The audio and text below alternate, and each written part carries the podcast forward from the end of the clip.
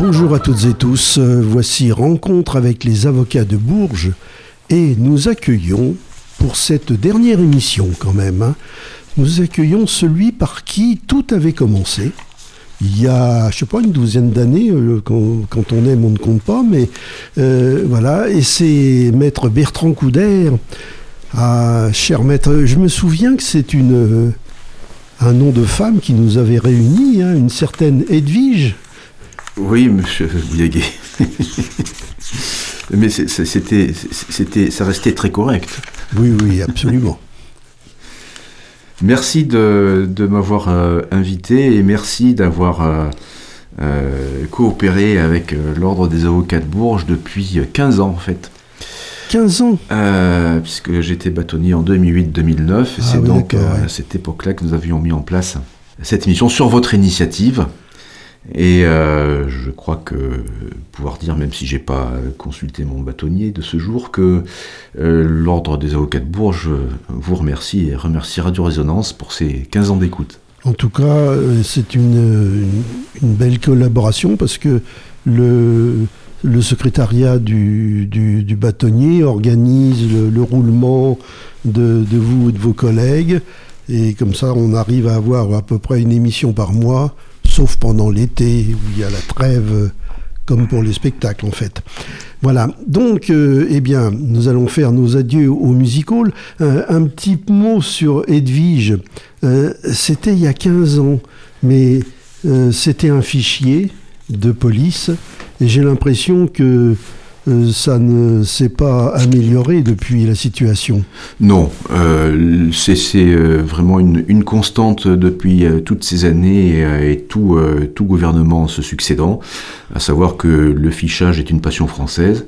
Le fichier Edwige, à l'époque, quand même, j'ai repris un petit peu ma documentation sur ce qui se passait à l'époque, c'était le fait de créer, la volonté de créer un fichier qui aurait recensé, dans le but évidemment de pouvoir l'utiliser par la suite à des fins policières, les personnes qui avaient sollicité, exercé ou exerçant un mandat politique, syndical ou économique, même pas ayant un rôle, mais ayant sollicité un mandat de cette nature, ou qui jouaient un rôle institutionnel, économique, social ou religieux significatif, c'est en gros toutes les personnes qui peuvent intéresser le pouvoir.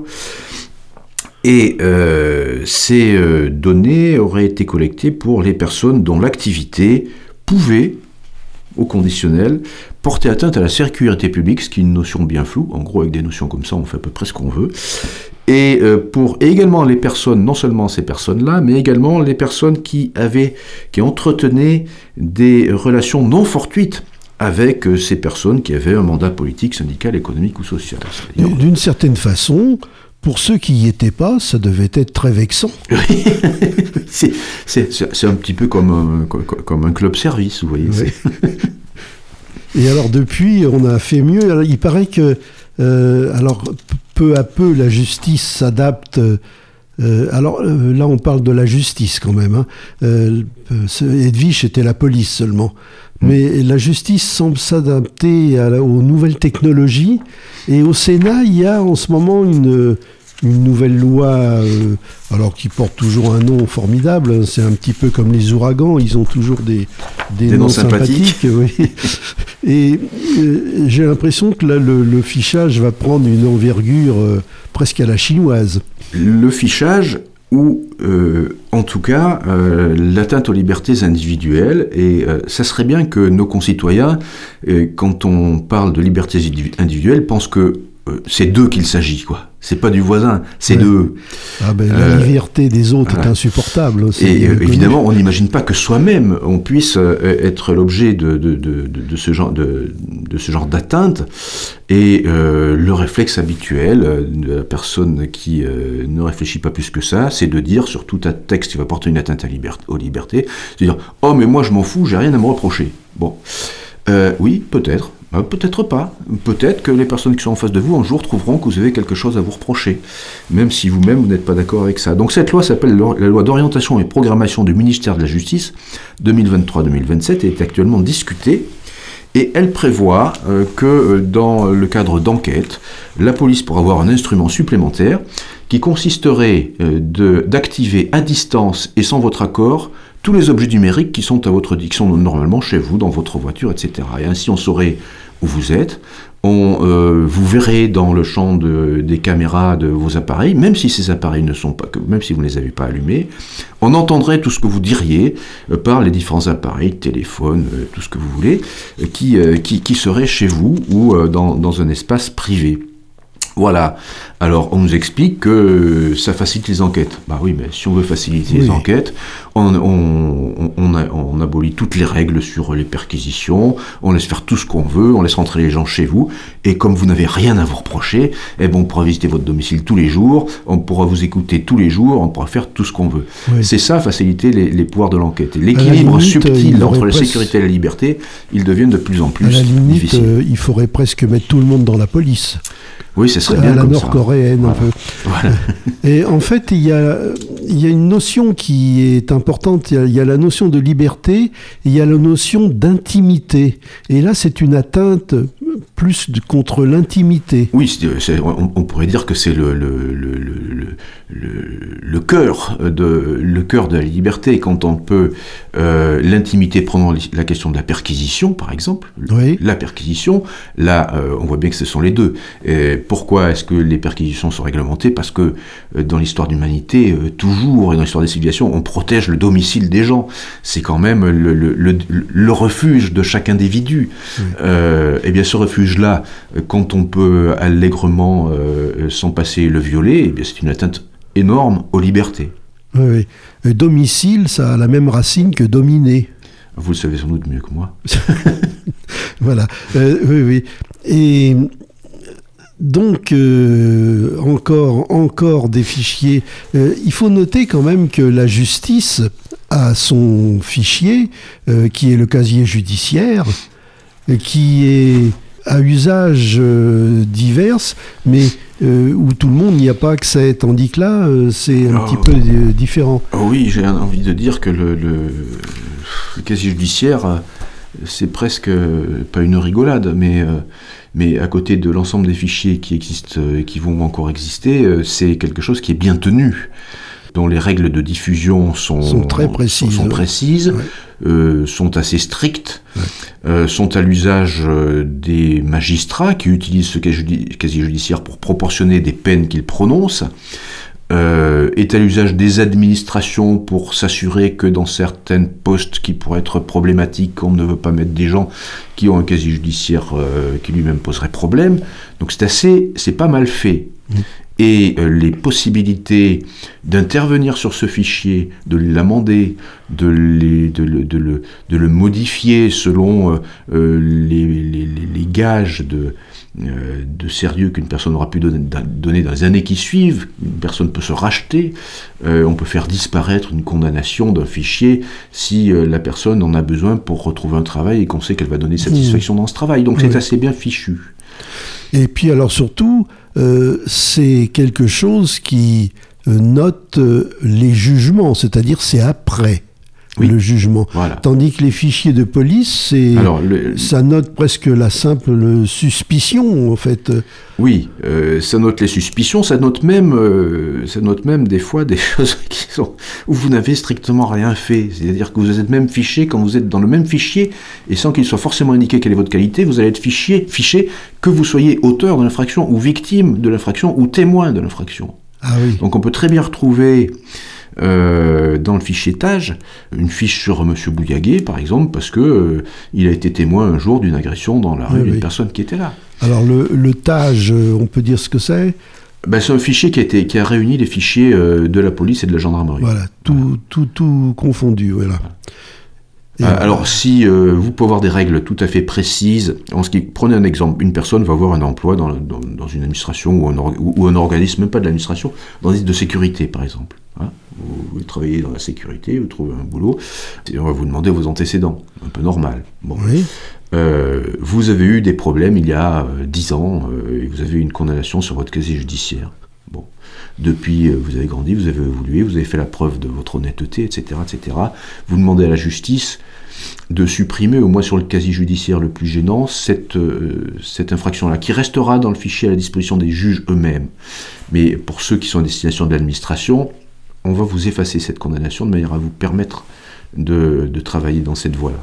Éventuellement, on fera une enquête pour s'assurer que vous présentez désormais tout un tas de garanties. Oui, il y a plusieurs volets dans le... Ouais. Il y a plusieurs éditions. Voilà, c'est ça. Il y a des choses qui sortent plus facilement que d'autres. Eh bien, vous pouvez très bien obtenir une décision du tribunal qui va dire « Ok, on efface cette condamnation du casier judiciaire qui est à destination des administrations. Comme ça, vous pouvez avoir accès à ce travail. » Mais la préfecture, elle va garder son fichier TAJ, et elle va dire, ah oui, mais dans le fichier TAJ de la police, monsieur, on voit qu'il y a 10 ans, 15 ans, 20 ans, vous avez fait ceci, vous avez fait cela, voilà. Ou vous êtes dans le fichier, sans même savoir, d'ailleurs, si, comme je vous le disais, si vous étiez auteur ou victime de l'infraction. Et la préfecture, sur la base de ce fichier-là, va s'opposer. Voilà, elle va dire, ça fait TAJ. Voilà. Et vous aurez un ministère de la Justice qui va faire le nécessaire, et un ministère de l'Intérieur qui ne le fera pas. Voilà. C'est extrêmement hypocrite. Oui, et puis alors surtout, c'est aussi un petit peu idiot quand même. Hein. Et c'est d'un contrôle très réduit, parce que ce n'est qu'une autorité administrative. Alors, vous pouvez toujours essayer de faire un recours devant le tribunal administratif, mais je vous le dis tout de suite, bon courage. Ah. Eh bien oui, eh ben, d'ailleurs ça va être notre second sujet, l'accès au droit. Oui. Alors, il n'y a pas très longtemps, la Ligue des droits de l'homme qui... fait tous les mois aussi sur cette antenne une émission, s'était penché sur la possibilité de créer une sorte d'institution facilitant l'accès au droit dans les quartiers nord de Bourges. Voilà. Il y avait eu une petite conférence de presse, une petite réunion. Et l'accès au droit, c'est un problème dont on entend parler de temps en temps sans qu'on en comprenne toujours bien le sens. Et d'ailleurs, quand je dis le sens, c'est aussi la direction, puisque en fait, le droit accède plus facilement aux citoyens, semble-t-il, que le citoyen accède au droit. Ah oui, en général, c'est plutôt dans ce sens-là que ça se passe. C'est ce que vous voulez dire. C'est pour ça qu'on parle des sujets de droit, des fois. Oui. La Ligue a bien raison de prendre cette initiative. Je dis ça, je ne suis pas totalement impartial, puisque je fais partie de la Ligue. Oui, oui, oui. Mais, quelle que soit la formule, on avait pensé à l'origine peut-être essayer de solliciter la mise en place d'une maison de justice et du droit, comme sur l'exemple de celle de Vierzon. Je ne sais pas si c'est possible, ça pourrait être d'autres formules, je ne sais pas, une sorte de guichet où on pourrait aider les gens qui ne connaissent pas leurs droits. L'accès aux droits, c'est ça. On vit dans une société, chacun a des droits, des devoirs aussi, mais les droits, souvent, les gens ne les connaissent même pas, ou s'ils en ont une vague idée, ne savent pas comment les mettre en œuvre. Et donc, il faut qu'il y ait des gens qui puissent le faire à leur place. Ça peut être des associations, ça peut être des professionnels du droit. On pense évidemment principalement aux avocats. Mais encore faut-il que les gens fassent le premier pas. On ne peut pas aller... on ne peut pas... Alors, s'ils ont des amis, s'ils connaissent du monde, peut-être ces gens-là autour, petit à petit, vont les orienter vers quelqu'un. Mais encore faut-il qu'il y ait les différentes marches possibles pour accéder à ce droit, si vous voulez. Oui. Et c'est loin d'être le cas. Et plus les populations sont défavorisées soit économiquement, soit par une difficulté de communication, déjà parler la langue. Bon. C'est avoir connaissance des règles de droit applicables en France. C'est pas du tout évident. Donc, si on veut que les droits existants dans une société soient exercés, et tout le monde a intérêt à ce que ce soit le cas pour que la société fonctionne bien, sinon ça devient une société sans droit, ça devient une poudrière, eh bien il faut que les différents maillons de la chaîne puissent être mis en place pour accompagner les gens vers ça. Et en ce sens, l'initiative de la Ligue est tout à fait opportune. Et puis je crois qu'il y a surtout un gros problème, connaissant ce que défend la Ligue habituellement, c'est vis-à-vis des étrangers, oui, qui alors sont complètement démunis là. Hein. Oui, ils sont souvent des gens très démunis, qui connaissent pas du tout ou très peu le droit des étrangers applicable en France, comme la plupart de nos concitoyens d'ailleurs, et comme même, je dirais, une très grande part de la profession d'avocat ne connaît rien au droit des étrangers. Donc en fait, c'est un domaine assez pointu, et pour lequel l'exercice de ce droit par des professionnels du droit, par des avocats, ressemble parfois à un sacerdoce. Oui. Et puis en plus, c'est un domaine du droit qui est extrêmement mouvant. Hein. C'est très mouvant, c'est très compliqué, c'est toujours depuis 20 ans dans un sens, sauf à de rares exceptions près, dans un sens plus restrictif, plus répressif. Donc c'est et dans lesquels la bonne volonté de l'adversaire, et quand je dis l'adversaire, c'est le ministère de Monsieur Darmanin, est sujette à caution. Bon, voilà. C'est-à-dire qu'il suffit d'avoir vu quelquefois ce qui se passe dans des guichets de la préfecture pour voir que c'est pas facile du tout. Bah oui. C'est incroyable, rien que pour avoir des papiers, il y a une queue de 100 mètres devant la porte de la préfecture, j'ai déjà vu ça. Oui, quand ce ne sont pas des préfectures dans lesquelles il n'y a plus d'accueil physique, mais où on envisage de ne faire que des accueils numériques. Oui. Extrêmement facile pour des gens qui n'ont pas d'accès au numérique, alors l'accès au droit, vous pensez. Oui, c'est vrai. Est-ce qu'il y a une sorte de sociologie de l'accès au droit liée à la richesse, probablement, mais aussi peut-être au niveau d'éducation ? Oui. Est-ce qu'il y a une sociologie des plaideurs ? Des plaideurs, c'est-à-dire des gens qui ont recours aux tribunaux. Oui. On peut en distinguer une.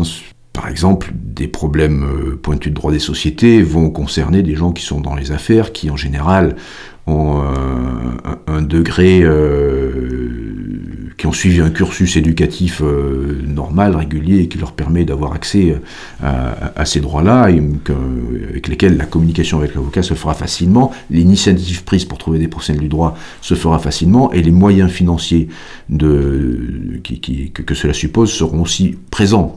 Donc, de ce point de vue-là, on voit bien dans certaines matières que ça fonctionne plutôt bien, et tant mieux. Il y a certains domaines dans lesquels c'est exactement l'inverse. Quand on vient de voir en ce qui concerne le droit des étrangers, c'est extrêmement compliqué.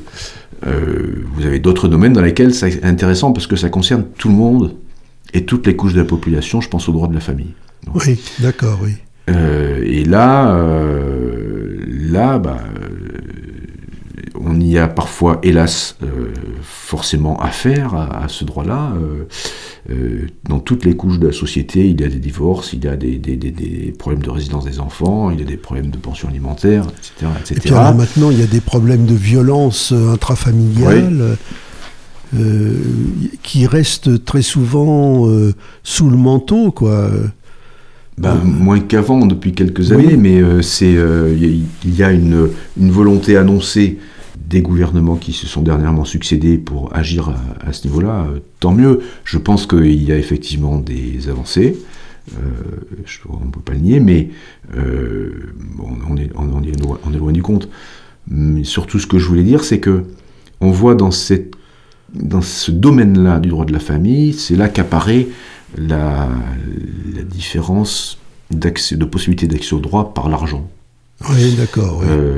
Parce que les gens qui sont vraiment dans la difficulté, en général, ont droit à l'aide juridictionnelle, mais il faut vraiment être quand même dans des niveaux de ressources qui sont tout de même très modestes pour avoir droit à une aide juridictionnelle totale.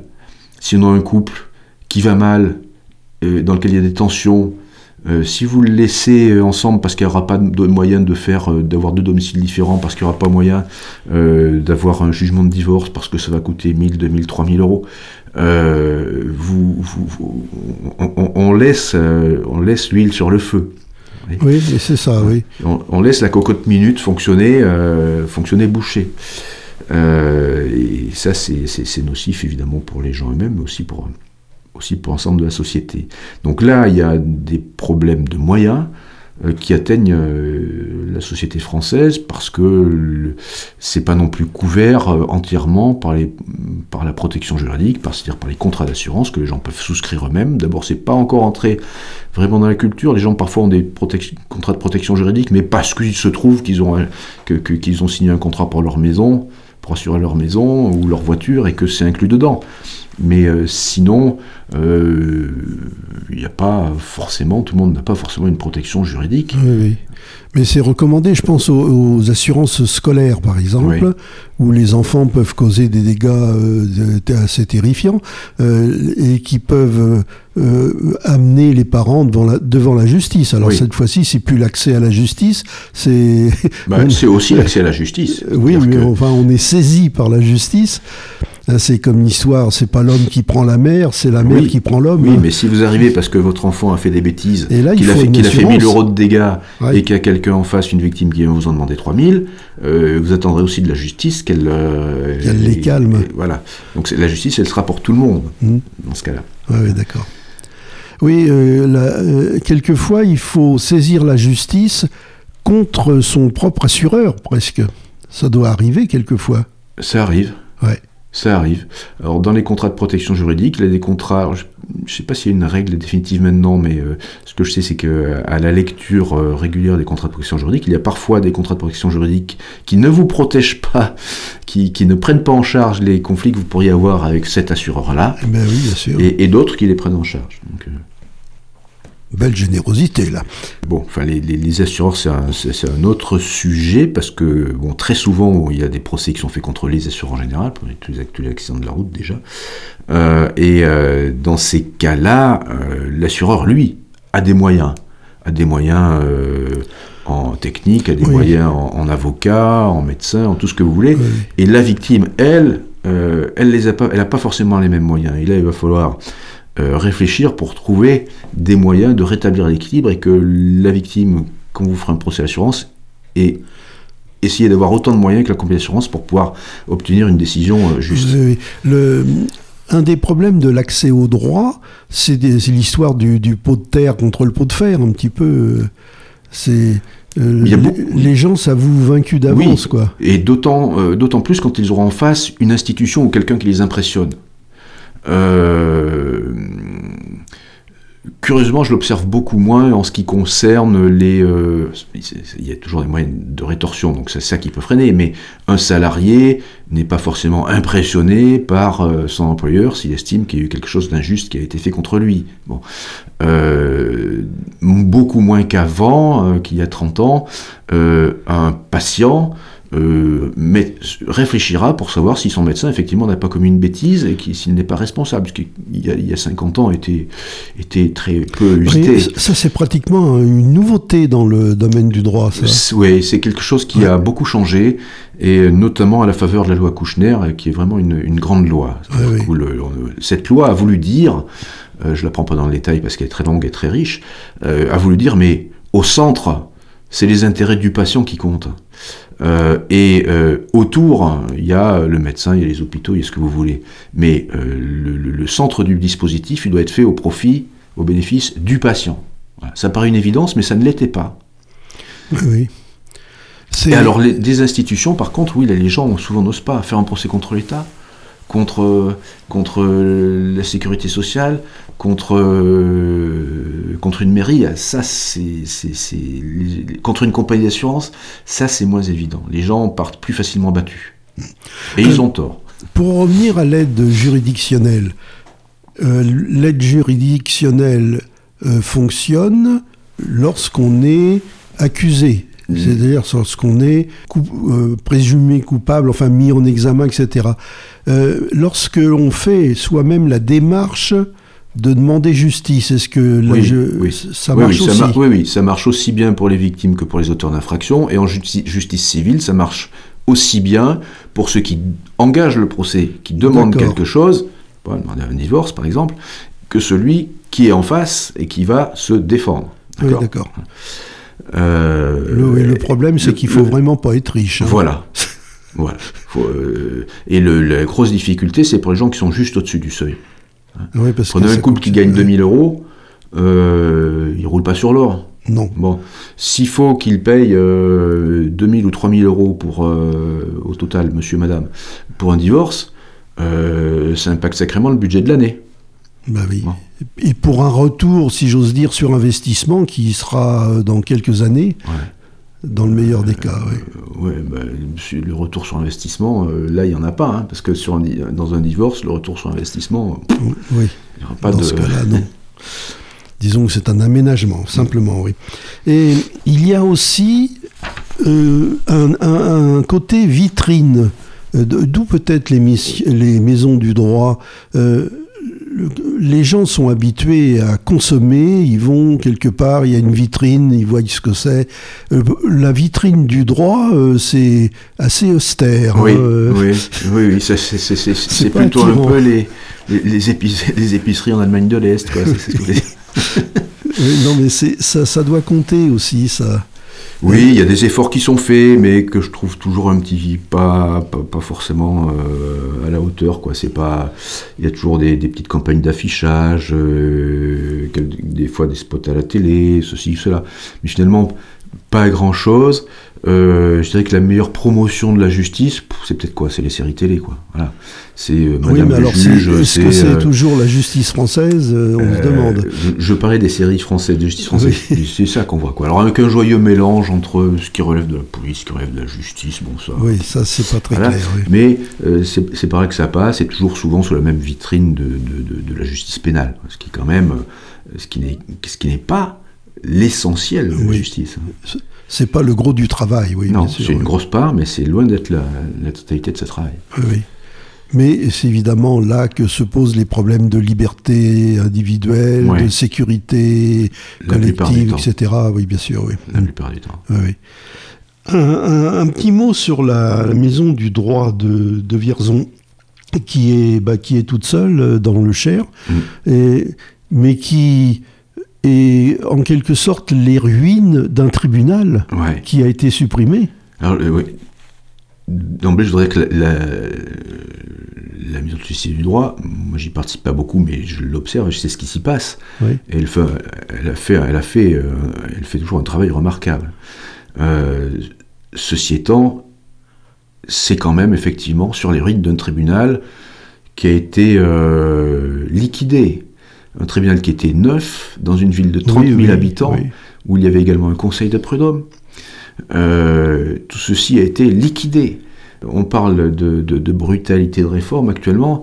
On ne se souvient plus comme cette histoire de la carte judiciaire a été brutale. C'est-à-dire que d'un revers de main, des tribunaux entiers ont été supprimés. Il ne reste plus que Saint-Amand, je crois.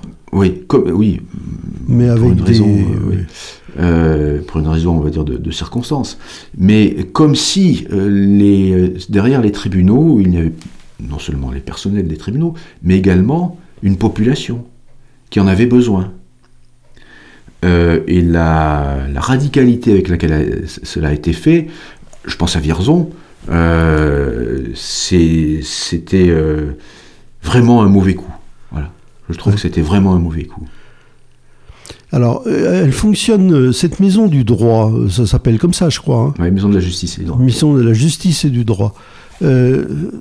Ça pourrait presque entraîner une confusion, parce que les gens se disent « Ah bon, il y a deux mots, donc c'est pas pareil. » Mais enfin bon, ça dépend de l'institution judiciaire, c'est quand même. C'est géré par... voilà. Il y a... Qui est-ce qui dirige ça ça a été pendant longtemps. Je crois, ça a été pendant longtemps une dame qui malheureusement nous a quittés il y a pas très longtemps. Oui, ce sont des gens du personnel du personnel judiciaire. Oui, d'accord. Mais c'est fréquenté par des avocats. Ah oui, des associations. Je me souviens qu'il y avait le CDIF, Centre d'information des droits des femmes, le barreau. Si, c'est assez... c'est très bien tenu. Oui, d'accord. Et les gens savent que ça existe. Voilà. Ils y vont. Oui. Ils ont au moins la chance d'avoir ça. Bon, il y a des régions de France où c'est moins...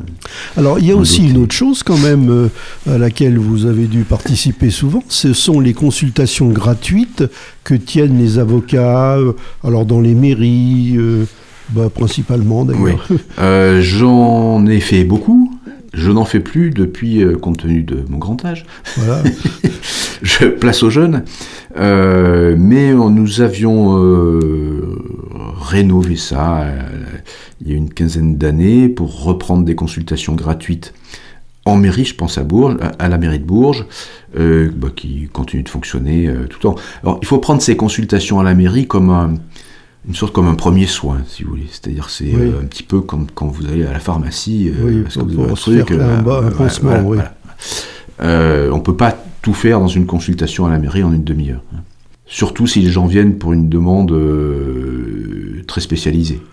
Alors souvent, c'est vrai que du temps où je le faisais, mais je pense que ça n'a pas beaucoup changé, il y avait les gros bataillons, c'était les problèmes de droit de la famille, de logement, un petit peu de prud'homme, mais il y avait, ou un peu de voisinage, quoi, voilà. Mais je pense que ça rend bien service.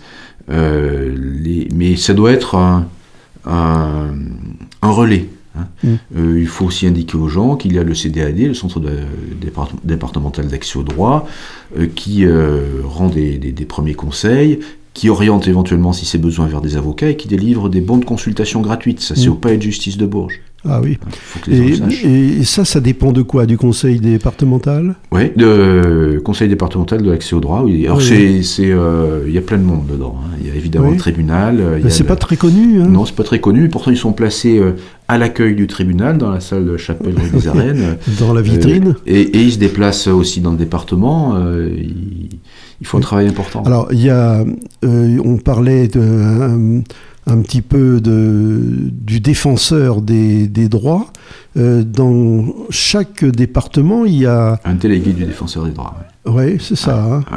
Ouais. Ouais. Que l'on peut saisir pour des problèmes un peu particuliers. Souvent, c'est pour des questions de blocage ou d'insatisfaction dans les rapports avec l'administration. Oui, c'est surtout tout ça. Ouais. Voilà. Mais pas seulement. Là, j'ai un dossier actuellement où j'utilise un peu ce qu'a fait le défenseur des droits en matière de... d'indus, de prestations sociales qui ont été versées et dont la sécurité sociale se rend compte qu'elles sont indues et dont elle demande la restitution. Et sur ce sujet-là, par exemple, vous voyez, c'est un problème de cette nature.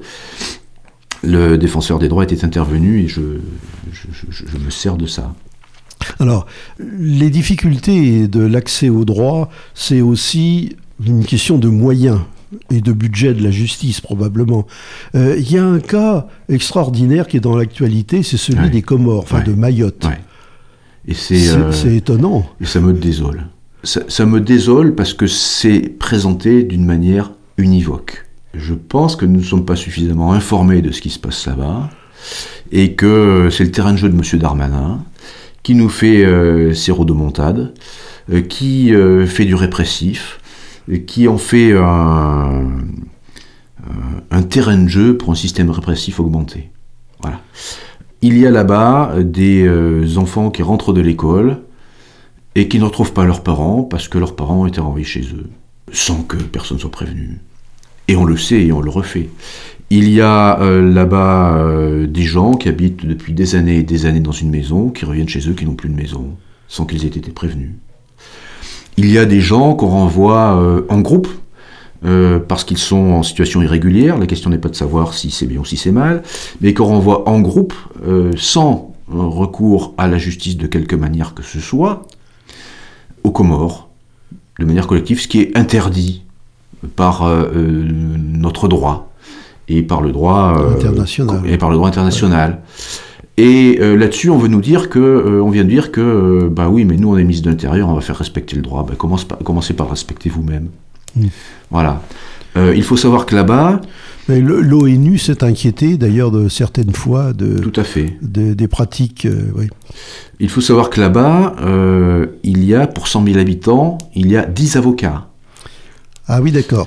Il faut savoir que là-bas, il y a un bureau d'aide juridictionnelle pour 300 000 habitants, avec un greffier. Ça veut dire en gros que de l'aide juridictionnelle, il n'y en a pas.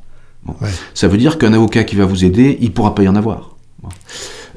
Ça veut dire que c'est main libre pour le ministère de l'Intérieur. Et quand il y a un juge, présidente ou vice-présidente du tribunal de Mamoudzou, qui s'exprime et qui explique que les décisions qui sont prises par l'administration ne sont pas légales, le ministre de l'Intérieur se permet de dire que ce juge ne devrait pas en être un.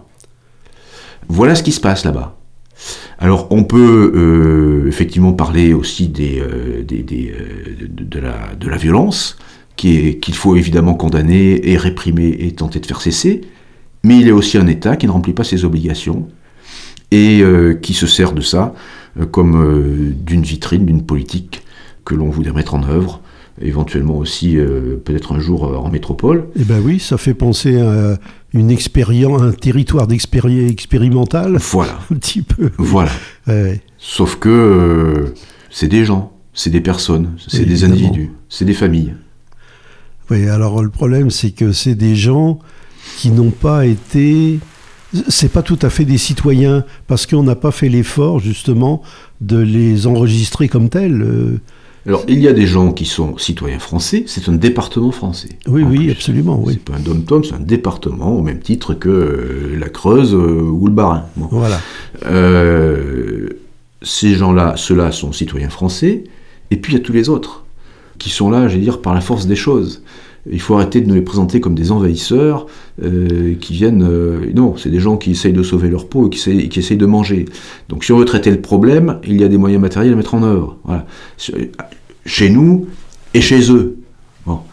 On veut le faire ou on ne veut pas le faire. On ne veut pas le faire. On ne veut pas le faire. On préfère envoyer des centaines de gendarmes pour régler le problème. Ça ne le réglera pas. Alors, eh bien, on va revenir sur la défenseur des droits, puisqu'en ce moment c'est une femme, et du coup on a cherché un féminin, parce qu'on ne connaissait pas. Alors c'est pas la défenseuse, c'est la défenseur E. Oui. Il y avait la défenseresse, on pourrait... Il y a le défendeur aussi. Oui. Et là il y a la défendresse. Alors, oui. C'est marrant, je trouve. Oui, c'est un peu plus anecdotique, mais c'est vrai que alors, demandeur, défendeur, normalement, c'est clair et simple, c'est dans le cadre d'un procès, celui qui engage le procès, c'est le demandeur, ou la demanderesse si c'est une femme, celui qui est de l'autre côté qui va répondre, c'est le défendeur, ou la défendresse si c'est une femme. Voilà. Voilà. Quant au défenseur, avec un S, le défenseur, lui, c'est quelqu'un qui exerce la défense. Voilà, la plupart du temps, l'avocat. Voilà, c'est pas une partie, c'est un individu. Voilà. Voilà. Enfin, communément, le défenseur, c'est l'avocat. Voilà. Voilà. Et alors, donc, cette défenseur des droits qui s'appelle Claire Édon en ce moment, qui a été nommée par le président de la République. Je ne sais pas à quand remonte cette tradition, mais ça fait déjà pas mal. On en a vu passer 2 ou 3 déjà. Il y avait eu Jacques Toubon, je me souviens. Oui, il y avait eu votre collègue journaliste, puis maire de Toulouse. Ah oui. J'ai oublié son nom, voilà. Qui avait fait l'objet d'une cabale complètement abominable. Oui. Et donc, cette dame a demandé la suppression d'un truc que je ne savais même pas que ça existait, c'est l'amende forfaitaire délictuelle. Qu'est-ce que c'est que ça ? C'est un truc... Comme vous l'avez dit, ça fait partie des procédures simplifiées. Quand vous avez, quand vous faites un petit excès de vitesse non, maintenant le stationnement c'est plus exactement ça, mais une petite contravention, vous recevez un papier et puis on vous dit, si vous payez tout de suite, ça vous coûtera moins cher, c'est une amende forfaitaire. Voilà, on vous fait un forfait. Bon. Si vous laissez durer, ça sera. Si vous faites bougez pas, cette amende forfaitaire, ça deviendra une amende forfaitaire majorée. Oui. Bon. Alors vous avez toujours possibilité de contester cette amende, mais c'est à vous de prendre l'initiative pour saisir le tribunal de police, etc. Vous versez déjà l'amende en caution. En garantie, ça arrive 1 fois sur 1000, quoi, que les gens contestent ce genre de truc, et encore, je dois être rendu compte. C'est pour des affaires peu graves. Ça permet de traiter le contentieux, parce que s'il faut aller faire un procès pour chaque stationnement interdit... Et là, nous sommes dans le contraventionnel. Contravention, voilà. C'est-à-dire les infractions qui sont les moins graves. C'est un moyen de traiter des contentieux de masse. En simplifiant les procédures, comme le risque n'est pas très grave, le risque, si vous prenez 17 € d'amende, si vous êtes innocent, vous vous en relèverez. Oui, et ça coûterait plus cher de contester. Voilà. Donc on l'accepte, puis voilà, ça va comme ça. Mais et plus une affaire est grave, et plus la justice, le droit fait attention. Il dit attention, là, il faut entendre tout le monde, il faut entendre les gens dans de bonnes conditions. Est-ce qu'il y a des témoins? On va prendre des précautions, on va vous laisser du temps pour vous défendre, on va vous dire que vous pourrez prendre un avocat, etc. Éventuellement, voilà. Et plus ça sera grave, et si vous arrivez jusqu'au crime, ben là vous aurez encore plus de droits. Hein. Vous pourrez faire des demandes auprès du juge d'instruction pour qu'il y ait un expert qui fasse ceci, vous pourrez demander au juge d'instruction de chercher cela, etc. Bon. Là, donc, plus les infractions sont simples, et plus on a recours à des procédures simplifiées, où on ne prend pas guère de précautions, hein, pour savoir si vous êtes coupable ou innocent, et savoir si la peine est proportionnée ou non. Et là, ce qu'on fait, c'est qu'on rehausse le plafond des procédures simplifiées. Et ça devient possible pour certains délits. C'est l'amende forfaitaire délictuelle. Voilà. Alors ça commence à devenir embêtant, quoi. Ça commence à devenir embêtant parce qu'en gros, on fait des procédures au rabais, avec des enquêtes au rabais. C'est même pas une enquête, hein, une amende forfaitaire délictuelle, il n'y a rien, quoi. C'est la décision d'un fonctionnaire de police. Voilà, hein. C'est un constat et puis une décision ensuite. Alors il y a un juge qui va la signer s'agissant d'une délictuelle, mais en gros vous ne serez pas convoqué. Bon, voilà. Alors cela dit, c'est service minimum syndical. Amende, ça va aussi dans le casier judiciaire. Alors oui, puis une amende délictuelle, c'est pas 17 €, ça peut monter jusqu'à je ne sais pas combien, parce qu'ils ont dû mettre un plafond. Très important, oui. Ouais. Oui. On parle des peines planchées, mais il y a aussi des questions de plafond quand même. Voilà. Et alors, c'est intéressant. C'est-à-dire quand le plancher monte et que le plafond descend, c'est bien compliqué. On est coincé. Dans le domaine de la route, on voit bien la frontière entre le contraventionnel et le délictuel, en fait. Hein. Ouais. Par exemple, un excès de vitesse, bon, si c'est 20 km/h, ça va, c'est contravention. Mais si c'est 50 ou 80 km/h, c'est délit. Le TGV, le très grand excès de vitesse, c'est un délit lors de la récidive. Ah, seulement la récidive. Si vous en commettez un deuxième dans un délai de 6 mois, où ça devient un délit. Le conduite sous l'emprise de l'alcool, délit. Là c'est délit direct. Délit, oui. Ouais. Et donc les blessures, provoquées par un accident de la route dès qu'il y a quelques jours d'ITT, c'est un délit. Ça devient un délit. C'est un délit, oui. C'est-à-dire qu'on juge plus les conséquences qui peuvent, que l'acte crée. Il y a une gradation. Si vous commettez un accident de la route, si vous provoquez un accident de la route en respectant pas les règles, évidemment. Oui, évidemment. Vous grillez le feu rouge, bon, il y a la contravention de feu rouge, mais vous blessez quelqu'un, c'est un délit s'il y a entre 1 jour et 90 jours d'ITT, d'incapacité totale de travail. Au-dessus de 90 jours, donc ça veut dire que c'est des gros accidents. Là, c'est un délit, mais avec aggravé. Attendez, 90 jours, ça fait 3 mois. Ouais. C'est terrible. Ça arrive, hélas. Non, mais de 1 jour à 90 jours, il n'y a rien dans le milieu ? Non, mais il y a le juge. Il y a le juge, bon. Qui apprécie entre le minimum de la peine et le plafond de la peine. Oui, d'accord. Et donc, conduite en état d'alcoolisme, à quelques milligrammes près par litre de sang. En fait, ça dépend beaucoup aussi du nombre de litres de sang qu'on a dans le corps. Et donc, le policier peut vous infliger une amende délictuelle, forfaitaire, qui sera inscrite au casier judiciaire. Ben voilà, c'est une procédure simplifiée pour un délit. Voilà. Alors, la défenseur des droits a dit, oui, mais ça ne correspond pas à l'esprit de la justice individuelle, déjà, c'est le côté forfaitaire qui lui plaît pas. Il paraît très que ce... Quand on dit individuel, c'est pas pour coucouner quelqu'un, c'est pour une amende entre quelqu'un qui gagne le SMIC et quelqu'un qui gagne 10 000 euros par mois. C'est ça l'aspect individuel et personnalisé d'une peine. Oui, toujours, oui. La Cour européenne des droits de l'homme semble sourcilleuse vis-à-vis de ça. Enfin bref, cette défenseur des droits, elle ne dépend pas du ministère de la Justice. Ah, vous me posez une colle, là. Non, je crois qu'elle est indépendante, un peu comme la Cour des comptes ou des trucs comme ça. Mais elle s'adresse, elle envoie un rapport au ministère de la Justice qui doit lui répondre poliment, je suppose, mais enfin pas, qui n'est pas obligé de suivre. Voilà, mais c'est surtout qu'on s'en sert, nous, quand on plaide ensuite. Voilà, c'est surtout ça, parce que le ministère de la Justice, surtout actuellement, vu ce qu'il écoute, c'est pas... D'accord. Oui, ça fait un petit peu comme les questions préalables de constitutionnalité. Là, il y a une obligation de dire pour le Conseil constitutionnel.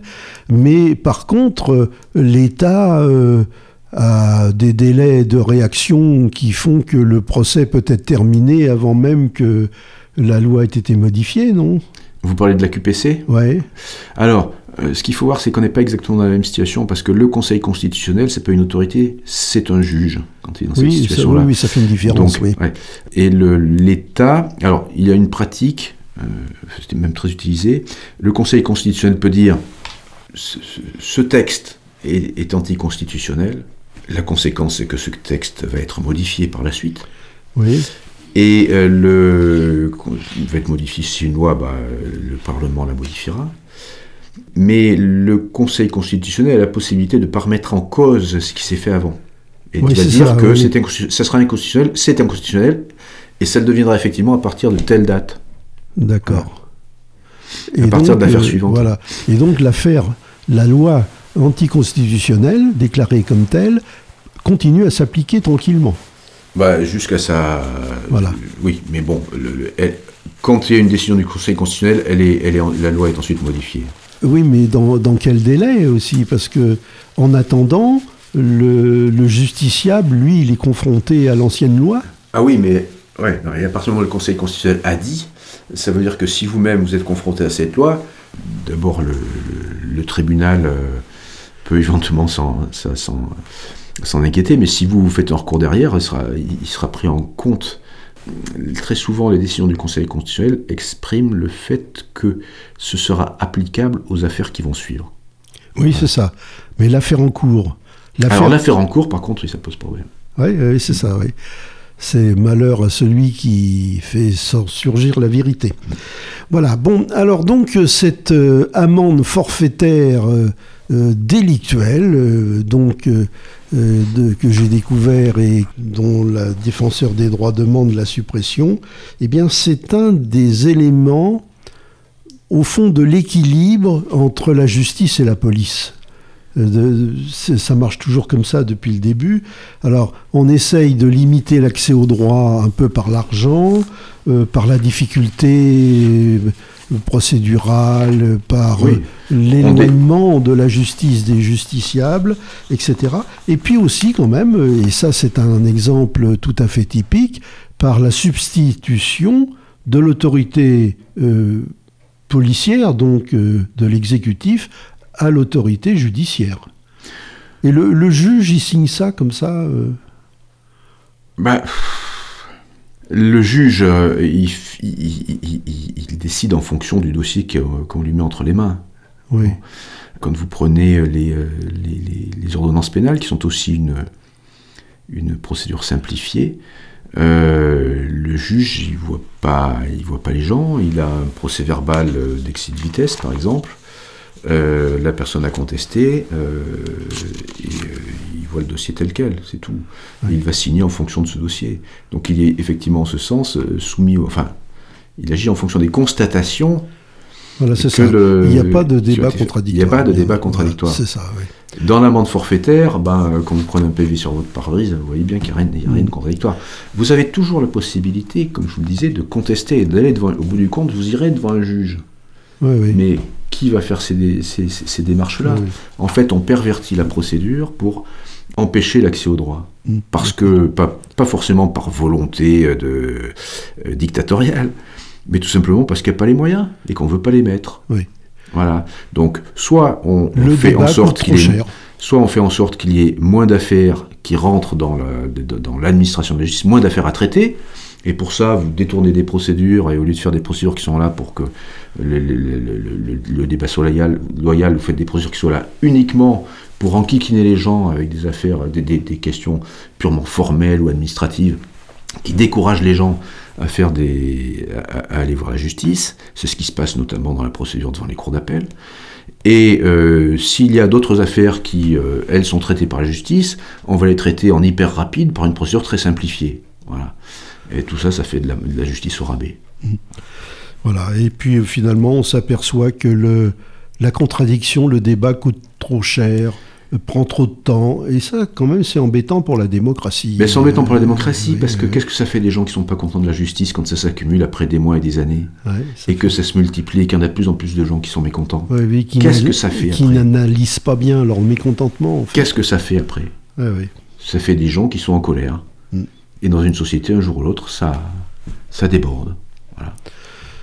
Bon, eh bien, nous allons pas déborder sur le temps qui nous est imparti.